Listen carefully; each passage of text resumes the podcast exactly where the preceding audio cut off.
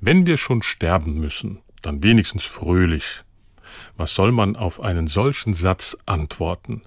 In einem Film hat das einer gesagt und dann eine sündhaft teure Flasche Wein geköpft. Ich habe mir den Satz nicht nur deshalb gemerkt, weil ich gern mal ein gutes Glas Wein trinke, sondern weil ich tief in meinem Herzen tatsächlich ein fröhlicher Mensch bin. Das glaube ich zumindest. Warum das so ist, weiß ich nicht. Es ist mir wohl in die Wiege gelegt worden. Gott sei Dank denn es lässt mich so manche schwierigen Phasen im Leben auch jetzt etwas entspannter angehen, als es sonst der Fall wäre. John Lennon von den Beatles hat dazu mal eine schöne Anekdote erzählt. Als ich fünf Jahre alt war, hat mir meine Mutter immer gesagt, dass Fröhlichkeit das Wichtigste im Leben sei. Als ich in die Schule kam, wurde ich gefragt, was ich sein will, wenn ich groß bin. Ich schrieb fröhlich Sie meinten, ich hätte den Arbeitsauftrag nicht verstanden.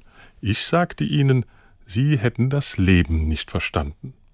Mir gefällt diese Geschichte von John Lennon, auch weil sie mich in meinem Christsein bestätigt. Seid fröhlich in der Hoffnung, rät der Apostel Paulus der Gemeinde in Rom, und die hatten es wirklich nicht leicht.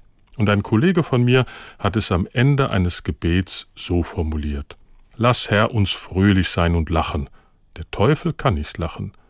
Wir aber haben, Herr, gut lachen, denn du bist bei uns. Amen.